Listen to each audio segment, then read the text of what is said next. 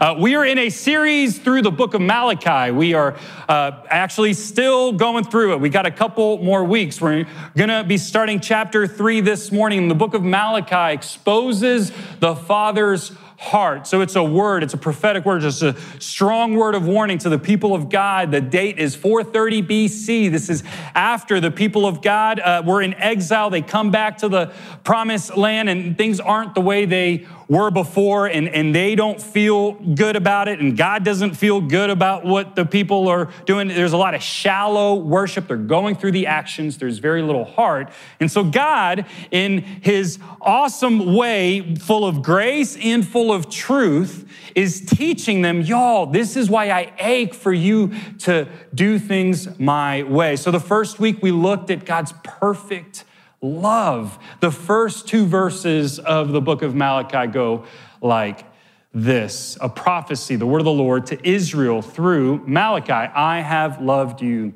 says the Lord. So the very first word from God through the book of Malachi is love. God has loved us, He loves us first. There's nothing that we can do to earn God's love. And then the second week, we looked at God's perfect sacrifice. That not only did He chose us, not only did He love us first, but He also sent His only son to be the perfect sacrifice for our sins. Because back then, what was happening is they were giving God their leftovers. They were giving God these diseased animals that, that were not good. They weren't giving God everything. And, and so God said, Look, I, I, gave you everything. So model, respond to what I've done for you by the way that you live your life. So the Father's perfect sacrifice. And then last week we looked at God's promise, the Father's promise. We see that in Malachi, the people of God are very unfaithful. They're unfaithful to God and they're unfaithful in their marriages. And, and God is faithful despite our unfaithfulness faithfulness. And it was an incredible message from Sean. If you missed it, you are going to want to listen to it for the content and for some laughs. If you were here, you know what I'm talking about. Uh, the Father's promises. So it was a, a great message. And this morning, we're going to look at the Father's protection, the last verse of chapter two, and then we're going to go into the first six verses of chapter three, seven verses this morning through the book of Malachi. And we're going to look at how God protects us. We can see God as bossy, or we can see God as someone who just wants us to do all of these things, but at his heart, God wants the best for us. He wants to ultimately protect us. And so let's start in verse 17. We're going to learn five ways that God protects us, five ways that God protects us, starting in verse 17 of Malachi chapter 2, and then we'll go into chapter 3. You have wearied the Lord with your words. How have we wearied him, you ask? By saying, All who do evil are good in the eyes of the Lord, and he is pleased with them. Or, where is the God of justice. So this, these again are strong words of warning. God is saying, hey, I'm, I'm growing tired of these two things. Number one, you are saying that things are good that are actually evil. You're, you're, you're being complacent. You're not standing firm in the truth. You're being wishy-washy. And then the second thing is you're saying, where's the God of just as parents, if you have little ones or maybe your older ones are saying this, isn't it, don't you grow tired when you say, hey, can you please go clean your room? And then by the fourth time, you're like, can you please just go clean your room? Because they don't obey. It is tiresome when our kids don't obey us. And then what do they say? Well, what's one of their favorite reasons for why they don't want to obey? It's not fair. It's not fair that I have to clean my room because so and so didn't have to clean their room or, you know, this or that. And so what do we go and say? It was like, well, children in Africa don't even have rooms. And, and they don't even ask, uh, they don't even have an option of asking for another, you know, they don't even have food. Anyway, all, all that stuff. So here, here's the point God is saying this to us. He's saying, man, y'all are calling what's bad, uh, or you're calling what's good bad, and, and you're saying that I'm not just.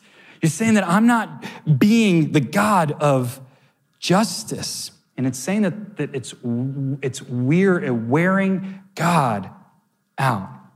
And here's what actually protects us that God stands firm. This is the first thing that God is firm on truth That what he says good is always good, and what he says evil is always evil. Doesn't matter what year it is, doesn't matter what everyone else is doing. And so we need to enter into the Lord's protection by trusting him and by agreeing with him and by saying, Yeah, God, I may not understand all of that, but I'm going to choose to trust you. I'm going to choose to stand firm. We, we just sang about it. God, you are my firm foundation, my rock on which I stand. Here's what's happening. In our culture right now, there's a huge wave of relativism. We, we, it's very popular now to say, well, truth is relative, whatever you want it to be. And, and, so we're falling into pluralism. Now we're looking at multiple sources of good and depends on your, you know, upbringing and depends on what makes you feel good. Man, it's a dangerous thing. We think that, oh, we're just protecting other people because we're not hurting their feelings. But what are we doing? We're saying that what God says is good is no longer good. We're not standing firm on the truth of what God says is good and bad. And, and, and more importantly, this, this thing that it's wearing God out. Here's why it wears God out. Because when we call something that is bad, good, we're actually diluting sin. We're saying that sin is now all of a sudden okay, where we're justifying it. Well, you know, this, well, you know, it's just a little bit. And the more that we dilute sin, we actually dilute the power of the cross. Because Jesus took the whole weight of our sin on the cross. Every whip, every ounce of blood was shed for what? For us, for our sin, to protect us, to cover us, to save us from the consequences of our sins. You see how beautiful God's protection is? It's meant for our own good, it's meant for our best even when we may not understand. Parents, uh, Sean last week said that we need to meddle in our children's affairs. Couldn't agree more. Right now, uh, our culture is telling us that information is everything. The more you know, the more you'll be free. Actually, we're seeing the opposite. We're seeing that information without wisdom brings chaos in our minds and in our lives. And, and we're seeing our, the mental health crisis in our young people skyrocket because there's too much information. There's too many outlets of things and messages that are bombarding all of us, especially our young people who are just forming their identity and forming their world view. And so, parents, we need to be that filter for our children. A conversation with my eldest yesterday, and this is just an example. She was upset as to why we weren't going to do all the Halloween things. This is a perfect time to practice this if you're a parent. And, and the thing is, is, is that I told her, we're not going to be like everybody else. We're not going to follow what everybody else is. Our family is going to stand firm on who Jesus is. And our family is going to live a little different. Now, doesn't mean that we're going to go to the extreme and create a little compound and, and sing kumbaya and ignore the outside world. No, we need to be in the world. We're going to do it with the Holy Spirit's wisdom. And so I encourage you don't do what I do. Think about what you will, how you will filter things for your kids. Uh, talk about it with your spouse. Talk about it with your community group, with other people that have gone before you. Uh, we need older generation, your wisdom as parents through these times. Tell us what worked. Tell us what you wish you would have done differently. Those things are so important for us to hear and to know. And most importantly, let's pray about these things. Ask God, Lord, I want to stand firm. I want to, I want to, you know, I don't want to weary you. I, want to call what is good, good, and what is evil, evil. Lord, I need your wisdom. He will grant it. There's a study that came out. Uh, two groups of kids were playing outside. One group uh, did not have a fence, and the other group did have a fence. So uh, the study was to see who would play further away from the house. And interestingly enough, it was the group with the fence, the group of kids with the fence that ended up venturing out further away to play. Why? Because they felt safe. They felt protected by that fence. Versus the kids who didn't have the fence, they stayed closer to home. We need that protection of God's goodness, and we need to call what is evil evil. Galatians 2 20 21 says it this way My old self has been crucified with Christ. It is no longer I who live, but Christ lives in me. So I live in this earthly body by trusting in not my own understanding, not in the world, but in the Son of God who loved me and gave himself for me. Every drop of blood. I do not treat the grace of God as meaningless, for if keeping the law could make us right with God, then there was no need for Christ to die. Now, parents, if you're saying, man, but the sixth time that I tell my child to put their shoes on and they don't have their socks on, what do I do? Man, it is hard. Here's, here's, here's the verse to encourage us, and then here's the truth of God's protection. Here's the verse, Galatians 6 9 says, Let us not become weary in doing good, for at the proper time we will reap a harvest if we do not give up. Let's not give up doing good. Amen. And here's the other good news God never gives up on us. He doesn't get weird. He gets tired. He's like, man, y'all are doing it again. He gets tired because he sees us struggling. He's not struggling, he's steadfast. He remains the same. He's coming after us. So, parents, we may want to give up, but praise God that He does not give up on us, which leads us to the next point in verse 1 of chapter 3. Malachi writes, I will send my messenger who will prepare the way before me, and then suddenly the Lord you are seeking will come to his temple. The messenger of the covenant whom you desire will come, says the Lord Almighty. God didn't stay distant. God drew near. He came close. He didn't say, Man, y'all are really messing it up, so I'm gonna stay up over here and I'm gonna. No, he became flesh and made his dwelling place among us. That's the good news, the gospel of Jesus Christ. And this is the most hopeful verse in the entire book. In fact, the ESV and the NASB include the word behold at the beginning. And anytime we read the word behold in the Bible, it means, hey, watch this, uh, look at this. It's, it's the word hine in Hebrew. And this is the first time that we see this word in this book. And what he's saying is there is one that's going to prepare the way for the Lord, and then ultimately the Lord himself will come. The Lord you are seeking will come. So he's talking first about John the Baptist. He's saying that John the Baptist, who will come with the spirit of Elijah, will come to prepare the way for the Lord. How did he do it? Well, he came baptizing uh, by water by saying, "Hey, repent for the kingdom of God is near." And then he says this in John 1:29. The next day he, John the Baptist saw uh, Jesus coming toward him and said, "Behold, the Lamb of God who takes away the sin of the world. He drew near and he's saying, Hey, I'm going to prepare a way for you. I think the most underrated position on the football team by far is the offensive lineman. Anybody else with me? Did you know that they're the smartest on the field most times? They have the most plays to understand the, when, when it was the I formation, you know, when it was just like pummeling, just just going in through the run. It wasn't the same. But now with these spread offenses, I'm not an offensive lineman, but I know that they have a lot to think about. And what are they doing? They're preparing the way for that running back. They're preparing that way for to, to guard the court, to protect the quarterback so that he can do his job and get the ball further down the field. I wonder who was the offensive lineman in your life that prepared the way for Jesus? Maybe it was a parent. Maybe it was a grandparent, maybe it was a neighbor, maybe somebody who loved you, who prayed for you, who God used to prepare the way for you. Maybe you can't think of someone, but who can you be the offensive lineman for?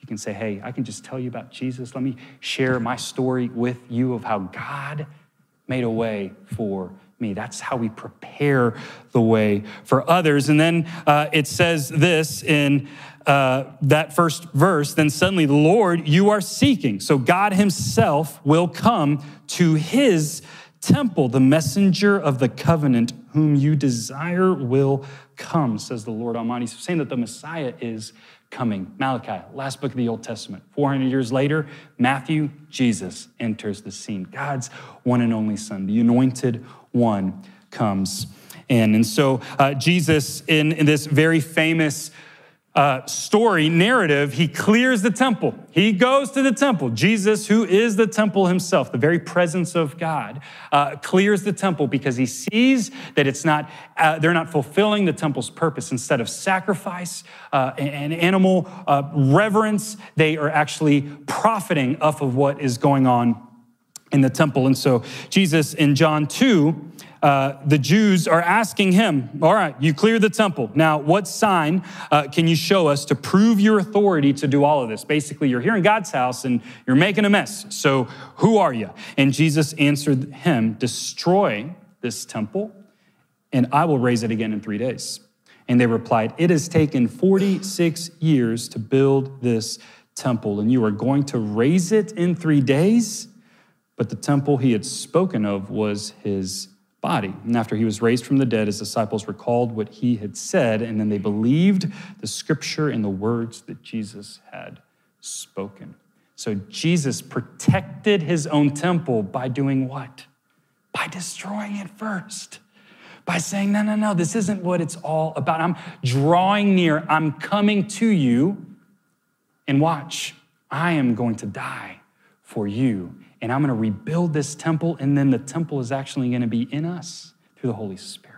I'm going to rebuild something in us, which leads us to this next very fun and very challenging three verses, verse 2 of Malachi 3. But who can endure the day of his coming? She says, You were seeking him, you wanted him to come, you wanted him to come, but who can endure the day of his coming? Who can stand when he appears? For he will be like a refiner's fire or a launderer's soap. He will sit as a refiner and a purifier of silver. He will purify the Levites and refine them like gold and silver. Then the Lord will have men who will bring offerings in righteousness, and the offerings of Judah in Jerusalem will be acceptable to the Lord as in the days gone by, as in former years. So God protects us by refining us and by purifying us. Not fun. Maybe right now, this is the season of refining and purifying for you in an intense way. And you can agree with me that this is not fun, but it is good and it is necessary. And God loves us so much that He puts us through the fire. And He's saying, out of this season, hard season, you're going to be more, you're going, you're to shine brighter. Here's why God purifies us. It says uh, that we are like, uh, he's going to purify us like gold and like silver. So the refiner's fire, this is the process of gold that, that happened back then. And the launderer's soap is actually bleach. So people would uh, go through the launderer's soap to bleach their clothes. If they, had, if they had stains, they would return back to their color. God refines us because he sees our value. He sees that we are valuable to him. We're his uh, precious and treasured possession. We can't miss this. He only refines that which he finds valuable. And he wants to protect us. And, and he wants to remove the impurity. See, back then, the way, the process of refining was they would first mine the gold from the dirt. Isn't that true of our life? God finds us in the dirt and he, and he takes us, and then you wash it with, with water. And isn't that true of us? We're washed and cleansed because of what Jesus did for us. And then, this is the fun part, he sticks us in the fire. And, and, and that's not fun. And what that does is it removes the dross. It removes all the meaningless material that is around. It removes the, uh, the, the impurities from the gold. And that's not it. He then puts us in a vessel, in a confined vessel, and then we go back into the fire for five days. then after that, they crack the vessel, and what they get is this precious gold. Well, we now see in the movies the bar the karats, you know, the gold. Cool thing is that there is still is no industrial value for gold. Did you know that? It's like the most meaningless metal. We can't really do much with it except for jewelry. And yet, nations still have a way of counting their assets with gold. Why? Because it's valuable. It still has value. And what God's saying is, You are valuable to me, therefore I will love you and I will stick you in the fire so that I can, so that you can uh, be totally refined. Here's what Hebrews 12 puts it My child, don't make light of the Lord's discipline and don't give up when he corrects you, for the Lord disciplines those he loves and he punishes each one he accepts as his child. Later on in verse 10, he says, For our earthly fathers disciplined us for a few years, doing the best they knew how, but God's discipline is always good for us so that we might share in his holiness. No discipline is enjoyable while it is happening, it's painful. But afterward, there will be a peaceful harvest of right living for those who are trained in this way. And then in verse 14, I believe this is a word for us in our times today. Work at living in peace with everyone and at work at living a holy or purified life. For those who are not holy will not see the Lord. That last part's important because sometimes we want to stake other people in the fire. Sometimes we want to say, You're really unholy. Let me, let me take you through the fire. You know, let, let me be the wrath. And that's not the way because we have our own stuff to work out. And when we work out our own stuff and leave at peace with everyone and work at living a holy life, then we will shine and be the light of the world for others to see wow, that person changed. Wow, that person used to get angry all the time, man. That person used to cheat. That person used to cuss. That person used to treat their kids and their uh, husbands or their wives in that way. And now look at them. Something changed. What changed? They've been purified by God and then they will see God. Because those of us that have hope of Jesus in us, we, we have the promise of everlasting life, but we live in a lost world.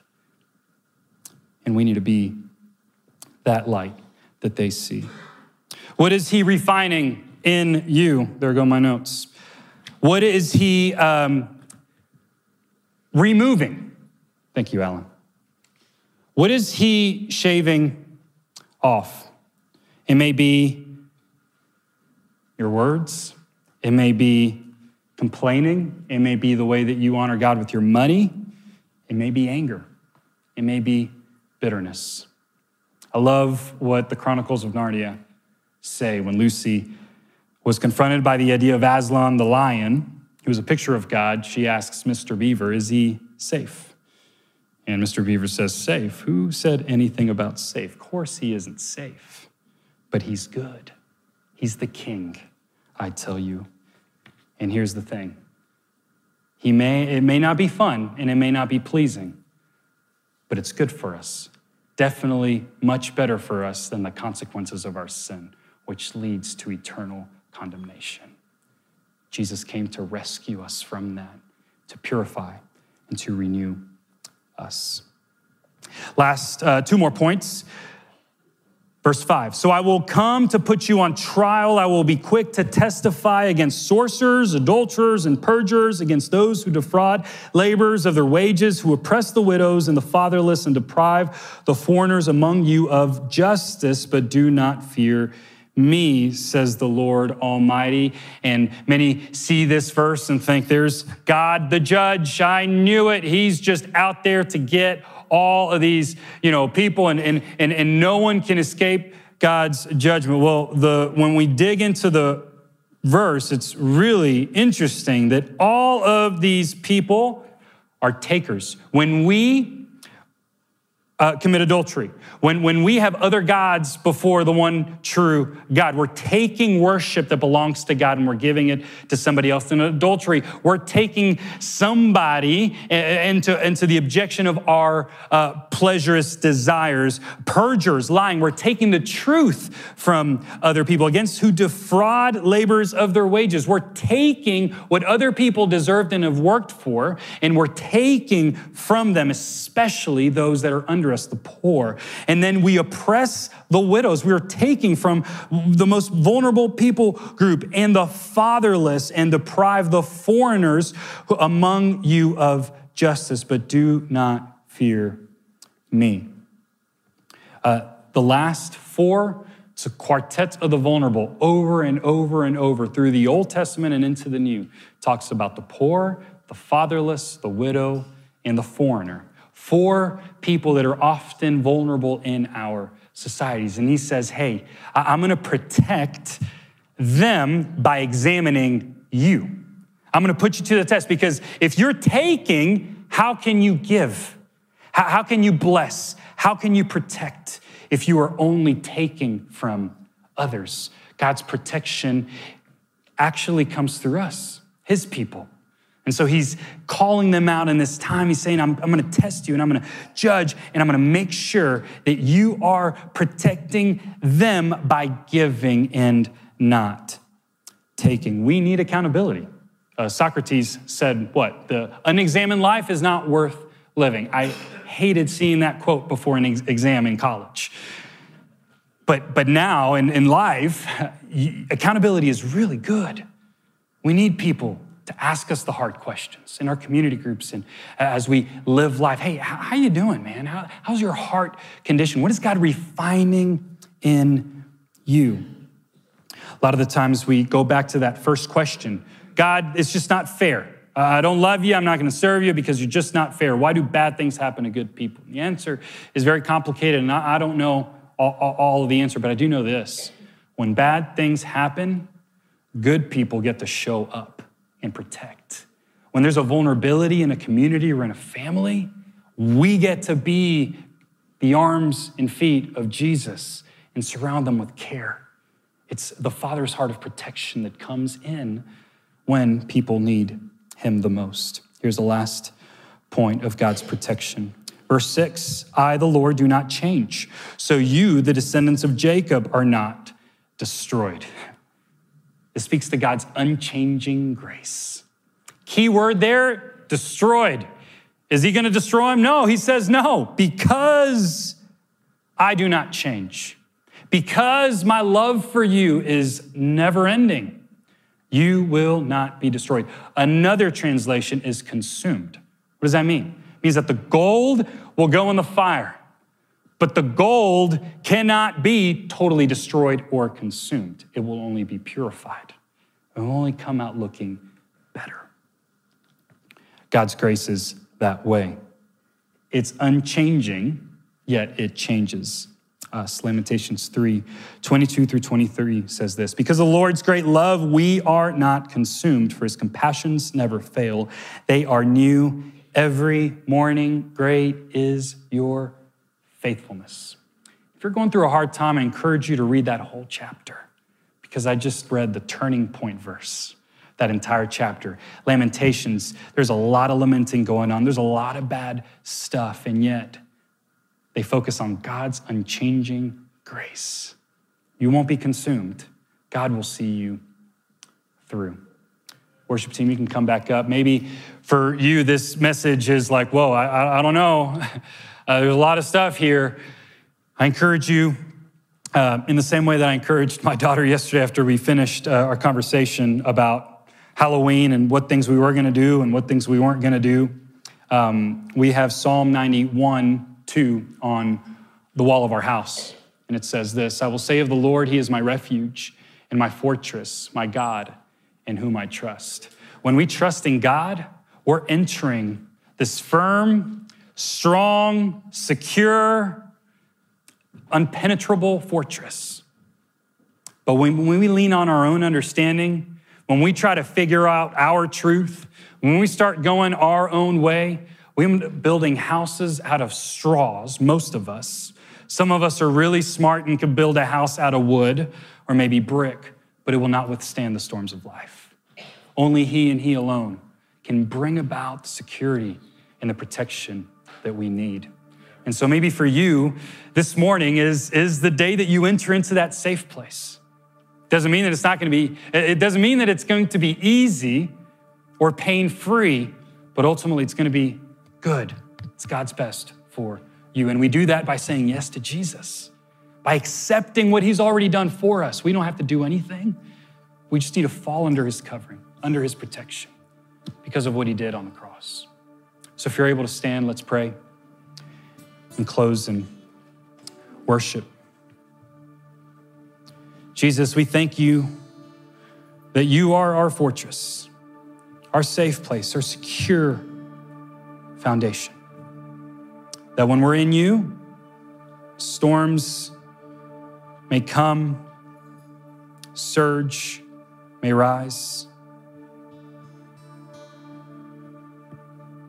But we stand firm on the rock that is Jesus Christ. And Lord, if there's anyone in the house that heard something or is sensing you drawing near to them, Father, I pray that they would take the bold step, denying themselves, taking up their cross, and following you, Creator, the Redeemer, Restorer of all things. And if that's you, God's just looking at your heart posture.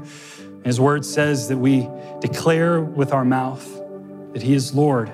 And if we believe in our heart that He's been raised from the dead, then that's what brings us salvation. It's by faith. So you can just say something like this Jesus, I surrender. And I believe that you are the only Son of God. That you came to live a perfect life so that you can be the perfect sacrifice that my sin deserves. I trust you with my life. I want to follow you today on in Jesus' name. And if you said that prayer, I encourage you to tell someone that you came with, come forward, share that with me. Don't walk this journey alone. And so, Lord, we ask as we go out of this place that we would know that your heart has our best interest, that you want to protect us, you want to purify us, you want to refine us, renew us to become more like you.